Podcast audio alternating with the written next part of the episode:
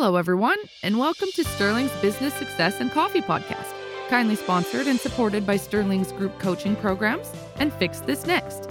This free online business assessment tool enables you to pinpoint your business's vital need. Keep listening for top business tips and advice to help you level up and scale up. Here's your host, Simon Meadows.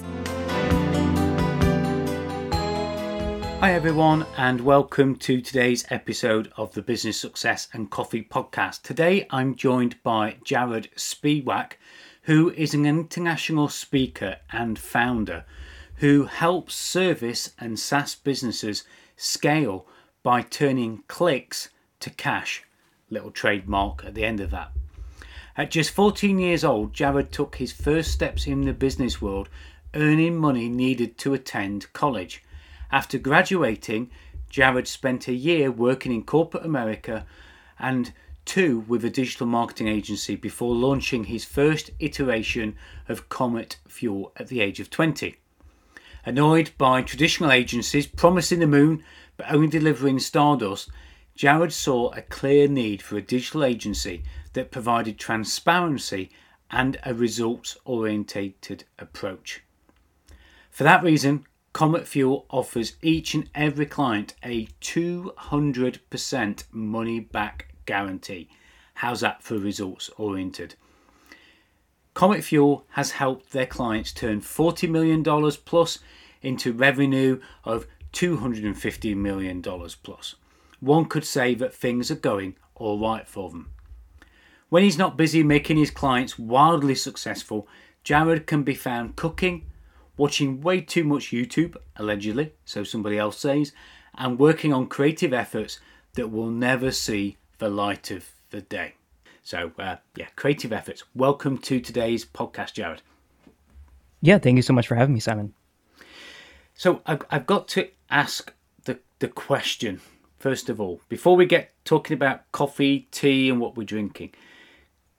Clicks to cash, you know, that, that trademark, is, is this uh, a product? Is this a service?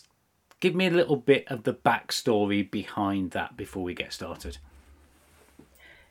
Yeah, so it's a really good question. We one of the challenges that we found when working with service based and SaaS businesses, specifically SaaS businesses who require demos uh, to, to sell, is there is this big disconnect between lead data and sales data. And when I would get on a call with somebody, I would say, uh, How much money did you spend on Google Ads last month, which is the, the marketing channel that we specialize in? And everybody could answer that question. Pretty straightforward. They look at their account, they're like, oh, you know, 5,000, 50,000, 500,000, whatever that number is. Yeah. Okay, great. And how much revenue did that drive for you? And all of a hmm. sudden, uh, I get a bunch of different answers that usually result in I don't know. And so the challenge is that you know how many people have called you, filled out a form, you know, signed up for a demo perhaps, but then making sure you understand which of those people became customers, how much those customers paid you, how much those customers are planned to be worth, and understanding actually how much money did you spend how much money did you make and is the ratio between the two acceptable uh, was something that a lot of uh, businesses couldn't answer so we started to adapt our services to be uh, i guess you could call it a more managed service where there's a component sure. of us building our own internal saas tools to help do what some of the stuff that we do doing some of the more traditional uh, google ads agency type stuff that you'd expect and also working with our clients not just doing everything for them to go what are the systems that you have in your business that allow you to to track how well you're doing from a marketing and sales perspective and how can we integrate all of that so that your marketing and your sales work together and that we can have better educated conversations not about how many conversions you got but about how much money you actually made yeah, and I, you know, I hear a lot of people use the phrase vanity metrics. You know, I was talking to a client the other day, and they they were saying, "Oh, yeah, my my Facebook ads have done really well. I've had so much reach. I've had so many likes and shares." And it's the same thing, isn't it? On all of these different platforms, you know, how much business has that this actually generated for you through that input? And it's not just the input of expense, is it? It's the input of time as well, because there's a lot of time goes into this for the business and for the likes of you as well, isn't it? There's a lot of investment into that for not knowing what the outcome actually is. Yeah, I mean, there's a time and a place for for vanity metrics, depending on what you're doing. Uh, personally, I think that if you're creating content, it takes you years to be able to like, as I'm sure you know, it takes a mm. long time. You're going to create a lot of content before anybody uh, wants to even listen to what it is that you have to say. And so, if you're only paying a revenue, paying attention to revenue when you're, yeah. you know, creating a, a, podcast, writing blog posts for SEO or what have you, uh, you're going to be really disappointed for a long time. So I think yes. in those instances, it can be okay to look at things like, oh, how many people watch how many people like am i getting comments? You know are people engaging with this? Do people yeah, yeah. Uh, like what i'm producing? Uh, but then at a certain point as you build up and you have the ability to measure uh, that stuff starts to matter a lot less. Uh, now if you're doing something that's more uh, direct response or per- what's called performance based marketing such as paid advertising uh, who cares about your clicks impressions what have you from day one you can start tracking conversions leads sales etc yeah yeah, and I think that's a very, a really, really important distinction. So let's get back to what we're drinking today. Now, actually, because I saw your message, Jarod, I'm drinking tea as well. So, listeners, I know this is a coffee podcast, but today I've just had way too much coffee, so I'm, I'm down on the tea. Uh, and I've just got a Yorkshire based English breakfast tea with milk, no sugar. That's how I take it, but it's in my same sort of large uh, pint mug. Tell us a little bit about what you're drinking, Jarod, and why. Yeah, so I can be a little bit pretentious when it comes to comes to my tea because I don't I don't like coffee. Uh, so what I'm drinking today is a Japanese sencha, which is a green tea, uh, oh, specifically okay. loose leaf. There's a really big difference. I've gotten the same tea in in a um, in a tea bag and then loose leaf, and tried them basically at the same time. There's a world of difference. So my go-to is a loose leaf uh, Japanese sencha, and then uh, I even travel with it. So if I'm going somewhere else, I will right. create my own tea bags with it, and then I'll yeah. I'll travel with that. Yeah. So when you say there's a difference between loose leaf tea, because you know certainly here in the UK everything now comes in a bag. We even put coffee in bags. You know, it's just ridiculous. But um, I remember my grandparents. Everything was loose leaf when it came to tea, uh, and I I always remember as a as a child picking the little bits of leaf out of my teeth that had got through the strainer because you know there's always something escapes through what is that difference then? Is it more of a distinctive flavour? Is it a changing flavour? Is you know what what is it that you feel is so different between the two? Yeah, so I guess the best comparison I could make is when you when you buy, let's say, a frozen meal and then you yeah. make that same exact meal from scratch.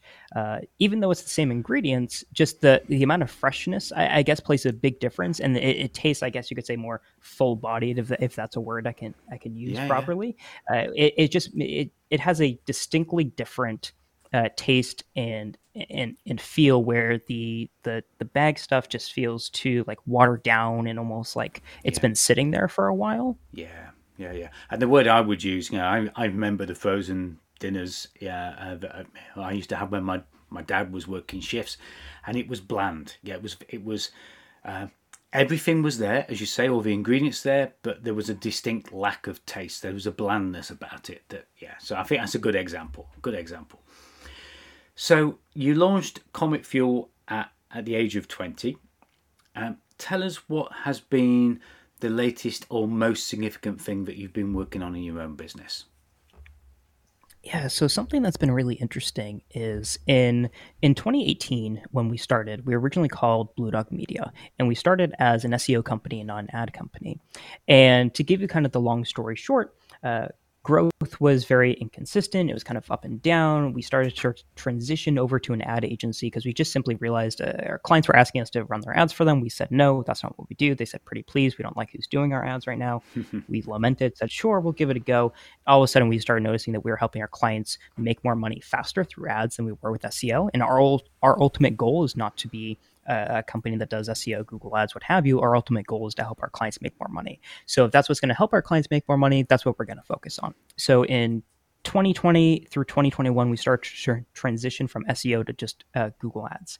And throughout that process, uh, we were helping our clients make a lot more money, but our own business wasn't really growing as fast as I thought it would. Like, wow, we're getting way better results than we were before. We have even way more leads contacting us, our revenue's kind of not really moving uh, all, all, that much. Right. What's going on here? And I had this realization that uh, I was solving problems in the business. You know, people are complaining about this, this process is broken, we don't have a process for that, what have you. And it wasn't making that big of a difference because it turns out that just because something is a problem doesn't mean that it's a problem worth solving. Uh, there are mm. going to be an endless number of problems in your business every single day. It's going to happen. My own personal to do list is about 10,000 items. That's not really much of a joke. It's every yeah. single week it goes up by at least 100. So we needed some sort of way to prioritize things. And the idea slash stolen idea, whatever you want to call it, I got from a guy named Michael Seibel, who's the uh, he's a managing director over at Y Combinator, uh, one of the original founders of Twitch. If you're familiar with that platform, now yeah, owned by yeah. Amazon. And uh, he was explaining this process. Like, they had multiple founders. Everything's kind of a an, an argument, a struggle, what have you. Yeah. And what what I started to develop was a system that made the own growth of our business really, really easy, where we're hitting all of our quarterly goals without too much effort could be a testament to not setting aggressive enough goals. I understand that. Uh, but what we started to do was map out what matters. What is a business? What is a business? It is revenue and profit. That's it. Regardless of what kind of business you're in, those are the two numbers. How much money do you make, and how much money do you keep once you make that money? Okay, great. So let's start there. Now let's map out every single metric that determines how we how much money we make. You know, how much do our how many clients do we have? How much do they pay us? Uh, on average, you know, on average, what do they pay us? How many new opportunities do we have? What's our close yeah. rate? You know, every, all these sorts of stats. Just building massive kind of business intelligence dashboards. And now, when we sit down and we go, how do we go from X to Y? We have tons of different data points or, or we'll build out more data points to go what is the path of least resistance to getting there and what we started to find was yes, could we make more money by getting more clients, charging our clients more, by adding in new products, services, what have you? But when there are 50 different options, let's, before we do any of that, weigh how much effort it's going to take to achieve to improve from X to Y particular metric, and focus on the path of least resistance. In the first quarter we implemented this, we hit our quarterly growth goals in under 30 days because I went, oh, Fantastic. the thing that I needed to do was the scary thing. I just didn't do it because it was scary. But when I sat down and went, oh, the number one thing we can do to hit our revenue goal today is to go to our clients who we have been working with for four or five years, who we charge them uh, like 25% of what we currently charge our current clients. And we also do only half of the work because we can't afford to do everything we do to these clients that don't pay us sure. a whole lot and say, hey, we've worked together. Here are the stats that we've gotten. This is what we charge people nowadays. Like the reality is that we're more expensive now. And you know, that's just what it is. And that was really scary. What if everybody says no? What if everybody fires off? What if they're angry at us? Yeah. All I had to do was send Exactly. And all I had to do was send five emails Two said, "Yeah, sure, no problem." One said, "I'll pay you more." You know, I wish I didn't have to, but you know, that's that's how the world works. Uh, yeah. One said, "Hey, this probably isn't a good fit for us anymore. No harm, no foul." Uh, and another one, we said, they said, "Yes, we'll pay you more, but only if you hit this specific goal." And so all of a sudden, that scary thing that I've been lamenting to do for over a year, we've it's been on the to do for well over a year to you know to charge our legacy yeah. clients more money because you know we just don't charge that anymore. We sent those five scary emails you know, we got one bad response, we got four positive responses, and within 30 days, we hit our entire quarterly goals. I had no stress for that entire quarter, and I got to do whatever I wanted to because we already hit our goals. Yeah, and I'm sure many people listening to this are thinking, "Yeah, that's that's easier said than than done," and you mm-hmm. know that that's okay for you. But if we lost two clients, that would be devastating to us. Yeah, there are so many people who give a reason why not to do it what would you say to to those people? What was that moment in where you said, you know, I've just got to go beyond scary? Because that's where a lot of people get paralyzed, won't they? That's where a lot of people won't send those five emails. What if four say, no, we're not doing this? What if two say it? Because, you know, what was that moment like, and what would you share to those people that would be paralyzed by that kind of moment? It was turning my feelings into data that I could use to be informed by. And I use the term data informed as opposed to data driven uh, because you can make a lot of bad decisions if you only pay attention to data. And so, data informed means I'm using data as uh, part of my answer, but it's not the only thing that I'm considering. So, when we sat down and we said our goal is to increase our revenue from X to Y, let's say from 50,000 a month to 80,000 a month, how are we going to do that? I then wrote down what is everything that we could do to achieve that? How many clients do we have? How many new opportunities do we have? What do we charge our clients? So on and so forth. I then sat down and went, okay, in order to hit this goal, how would we have to improve all these metrics? Okay, if we were to, based on how much we charge our clients on average, we need to take on this many more clients okay, that's a problem. We can't handle that many more clients without hiring at least three more people. Because at that point, we're going to need several people in management positions. And then that's also probably going to take at least three to six months to make sure those people are trained, that they're going to be a good fit for the company, that they're going to end up working out in the long term. So solving my problem this way is going to take at least six plus months on the charging scale, yeah. oh, it's going to be easy to do that. That's just scary. And so I just went down that list and went, okay, yeah. what is the path of least resistance? And then from there, all I had to do was weigh my options. This is where the data informed side of things come in, which is what if they all say no? Okay, that's why I sent five emails and not 15. Because if the all yeah. five at first said no, okay, great. I'm going to strategically choose what five are getting that first email. Gotcha. Uh, because those are the ones that if they do churn, yeah, I'm not going to be happy about it, but I'm not going to be risking my entire business on it as well. And so yeah. it's just a matter of the path of least resistance and then uh, making sure that it's a good decision. What is the worst that could happen? How can I reduce my overall risk. If there's 10 I need to increase the pricing on, maybe I'll start with four, see how their reaction is. If it's really bad, maybe I'll adjust how I'm offering it. Maybe I'll throw in like, hey, we're going to increase to this much, but because you're a good client, we're going to give you a bit of a discount. Maybe that'll work. And I just go through that process. Yeah, yeah, yeah. I understand that. And, and I think that's a good explanation that'll give the listeners something to think about because it's not about just leaping off the cliff and grabbing everything and taking it with you. It's, yeah, making that informed decision and and taking the steps. So I mentioned in your in your bio that I read out uh, that every client gets a 200% money back guarantee, uh, and that's definitely results orientated, definitely. So from a point of view of guarantees, this is something that a lot of people have talked about in the past. A lot of people ask me about. Uh, you know, I'm a big fan of guarantees because it reduces risk when people are making a buying decision. But again, it's a scary thing. What if everybody asks? I've had a guarantee for 15 years. I've never had one single client ask me to invoke the guarantee. But I've invoked that guarantee two or three times myself because I live by my, my values. How has that money back guarantee and that promise of 200% worked out for you then? What kind of difference has that made to your business? And are there any guarantee insights that you can share with the listeners today? Yeah, so I agree with you in that. I think every business should have a guarantee, and I think every business can have a guarantee. Uh, and, and, I'll explain kind of my thought process behind it. But for us specifically, we're we're in an industry where you hear very commonly, like if you if you Google like can a marketing agency guarantee something, you'll see every single article that says no, they can't, and if they do, run away. They're trying to screw you somehow, etc. And here's the reality: like what I can't guarantee is that you're going to be able to spend X and make Y. Nobody can guarantee that because no. that's a lot of out of my control. You know, if I send you 100 leads and you never answer the phone, you're not going to make any money. Nothing Correct. I can do about that. And so uh, we're careful in what we say we can and cannot guarantee. We can guarantee what we control. Absolutely. After that, it's a little bit harder because you know there's a yep. lot more factors. And so part of that was just being strategic about okay, what is it that we can guarantee? How can we guarantee it? And for me, putting that 200% uh, was kind of like um, uh, you know, to, to to keep the podcast clean, a bit cheeky, uh, especially yep. when everyone's like, "Oh, you can't even, you know, you can't guarantee anything." I'm like, "Cool. Well, how about this? Two hundred percent." And then I can also claim we're the only agency in the world, as far as I know, that has a 200% money back guarantee. I'm sure some have some sort of other you know, money back yeah. guarantee somehow, but I could be fairly confident there. So it's a it's a point that we can put in our marketing and sales material that makes a very clear differentiator. Because when somebody's looking at something, they're considering how much value am I going to get out of this? How long is it going to take me to get that value? How much risk am I taking?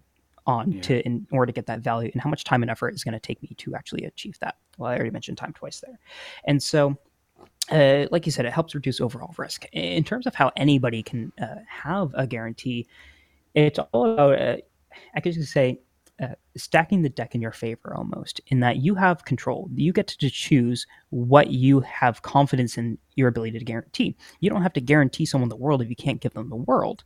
But if you say, I'm willing to uh, yeah, let, let's choose a, a, random business type. Let's say that you are a, a, a consultant that helps people um, optimize the SOPs in their business. And you have uh, potentially some sort of guarantee, which I would recommend, you know, creating a bunch of different ideas, working through, you know, which one seems possible. Yeah.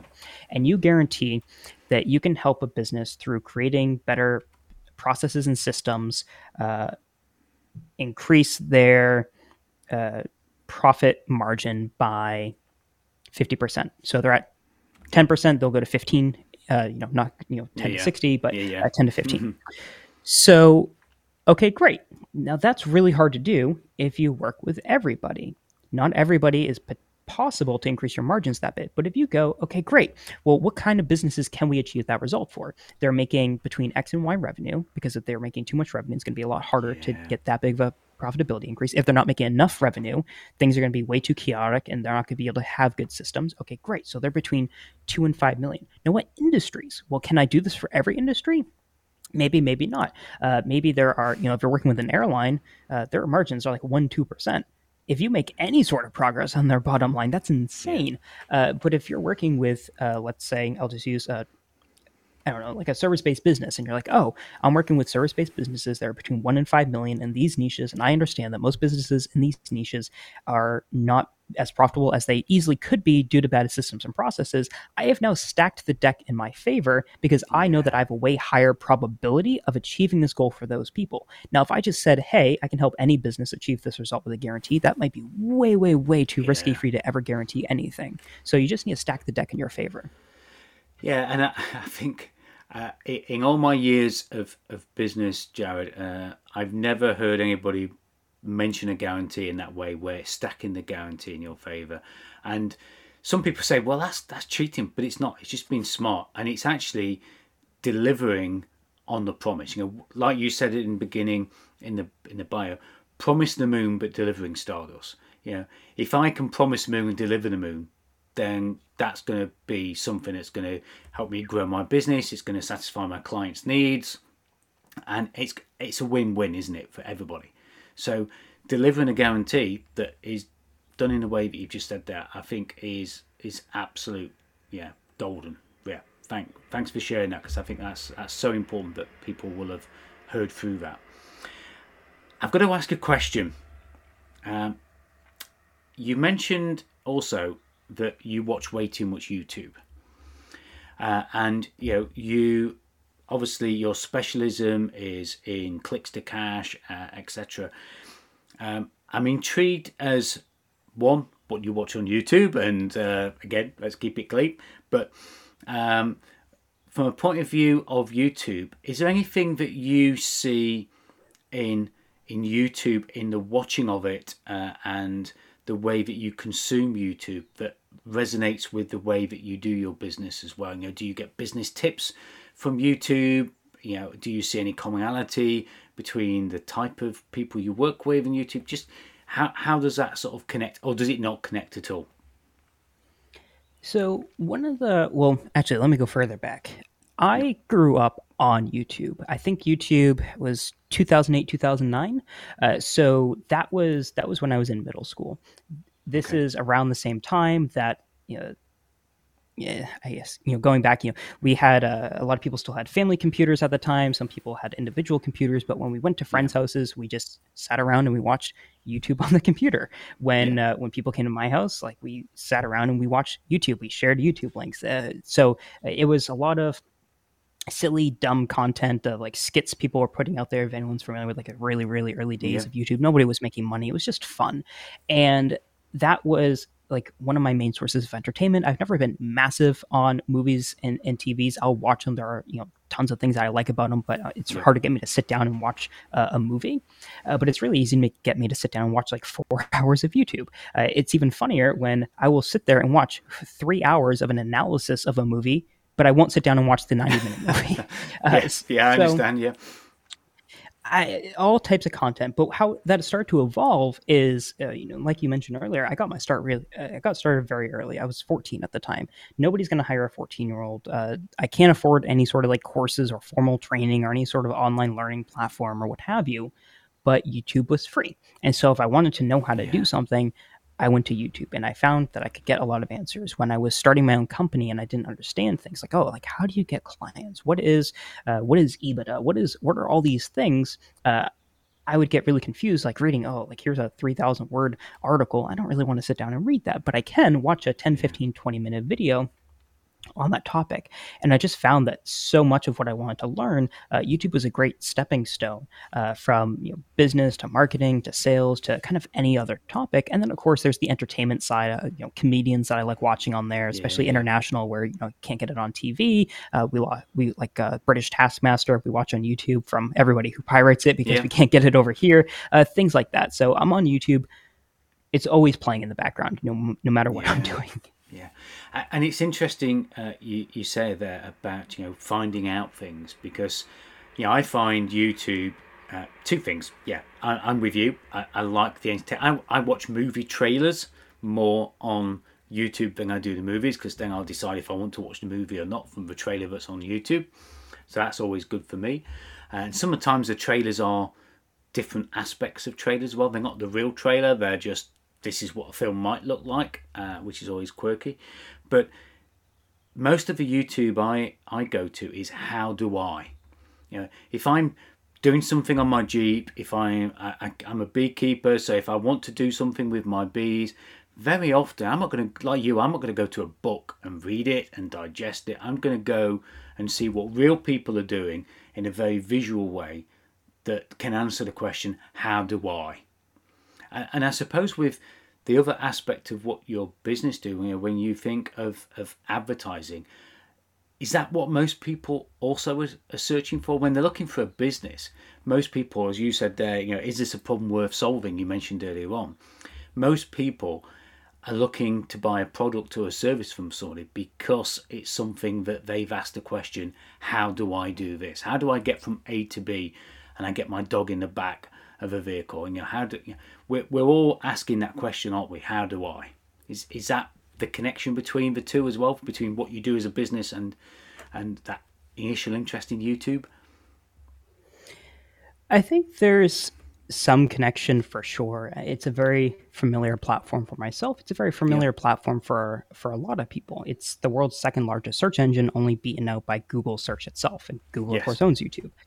The uh, what I tend to find though is too many people don't utilize it as a platform as much as they could. Where there are a lot of people okay. that simply go, "I don't know how to do something, so I don't know how to do it." Like if somebody doesn't sit down and teach me it, then I don't know how to do it. If I didn't read a book that tells me how to do this, then I don't know how to do it. If my friend doesn't know how to do this, then I don't know how to do it.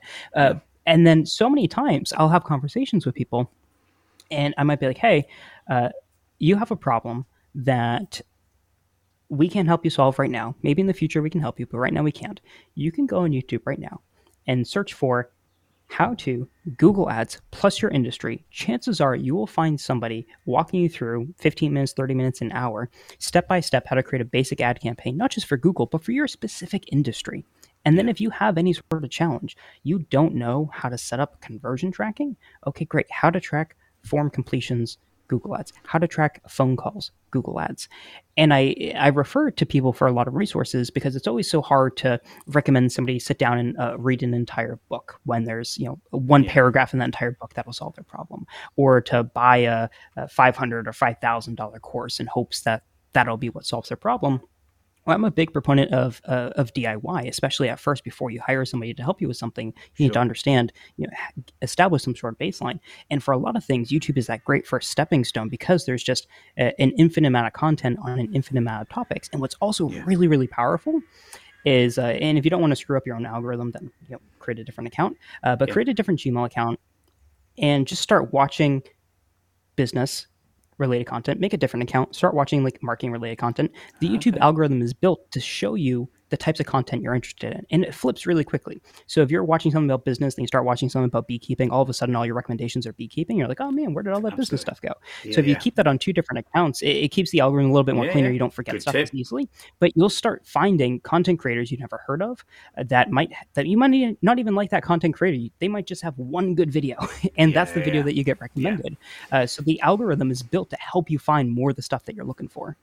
Yeah, and and I think you've you've mentioned something very important there that you know the what you're looking for and the, the solutions that you find uh, and you know turning clicks into cash is only as good as the questions you ask. And like you say once you've got that baseline that's when you need to reach out to somebody who actually doesn't just have the better answers but also they understand the better questions that you as a business need to be asking. Because very often we don't know what we need to ask which is why we never get the results that we can get on our own we need to come someone like yourself because you've got not just the answers, but actually you understand the questions as well, don't you? So that's that's really important. Which leads me on to the uh, question of where do people find out more about you and how you help service and software as a service businesses scale by turning clicks to cash? Where, where can we go to find out more about you and what you do?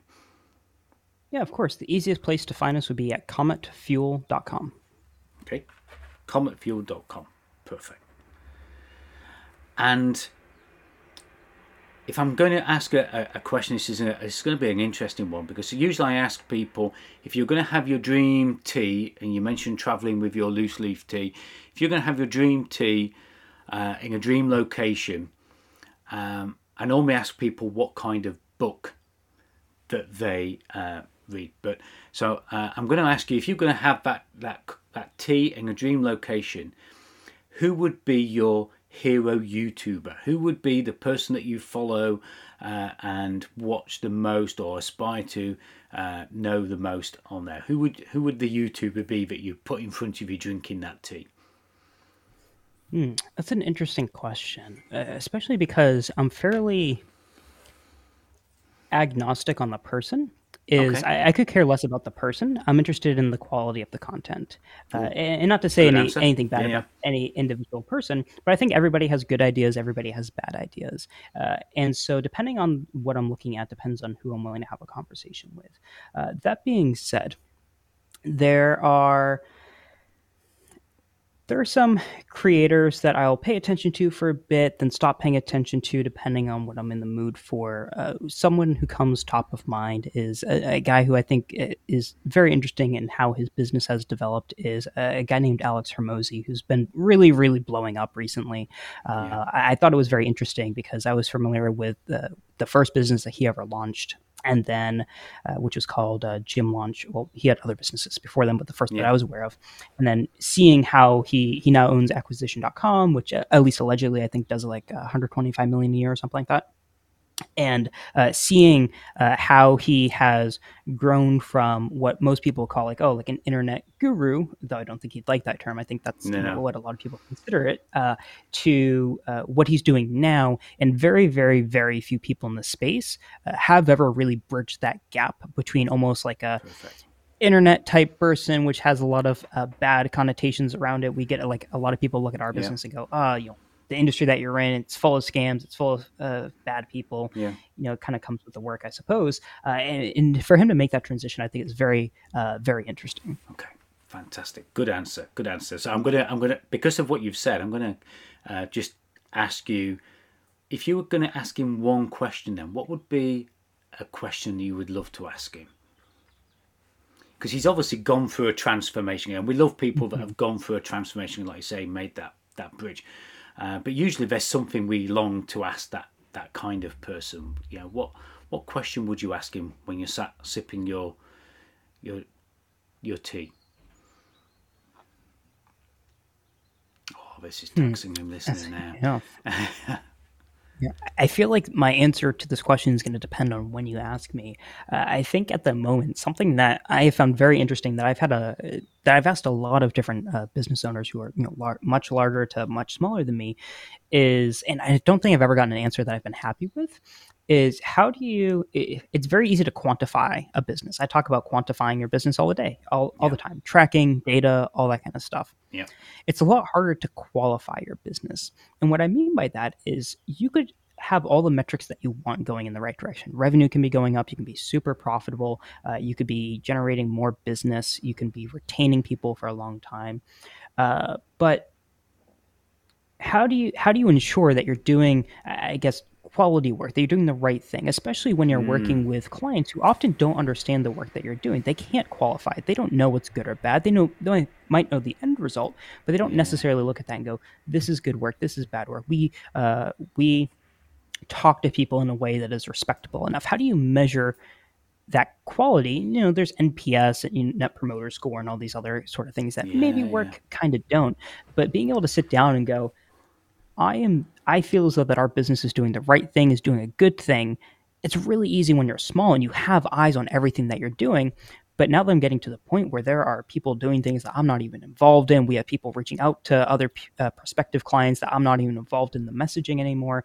And it's like, man, uh, what happens if I wake up one day and go, we've made a wrong turn? How will I notice that? Will I notice that? Yeah. Or is that something that you don't have to concern yourself with? Yeah, yeah. I, I think that's a great question. And, and, listeners, I'll just share one other quick thing to emphasize.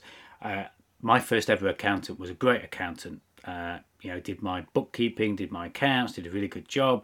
His business grew from just two or three of them to 20, 30 of them in an office. And the problem this guy made is that he thought everybody else was delivering the service exactly the same as him. And the one thing he would never do was accept that that wasn't the case. And he lost that qualification of his business. Completely agree. Uh, so his business, yeah, you look, he was more profitable, he'd grown in team, in revenue, but actually, was it the same qualification of what it was then to what it was now, and it clearly wasn't. And he lost probably 50% of his clients within the next two years because of that. So yeah, great, great question, and uh, yeah, I don't think there's a right or wrong answer, but certainly we can go on that holy grail um, journey, can't we? Trying to find it. You you've been a great guest, Jarod. You've given us so much. Um, if you could give the listeners one tip to take away from today, one one quick tip that they can do in the week ahead, uh, other than what you said about YouTube and having those different accounts, because I think you gave us a couple of great tips for that.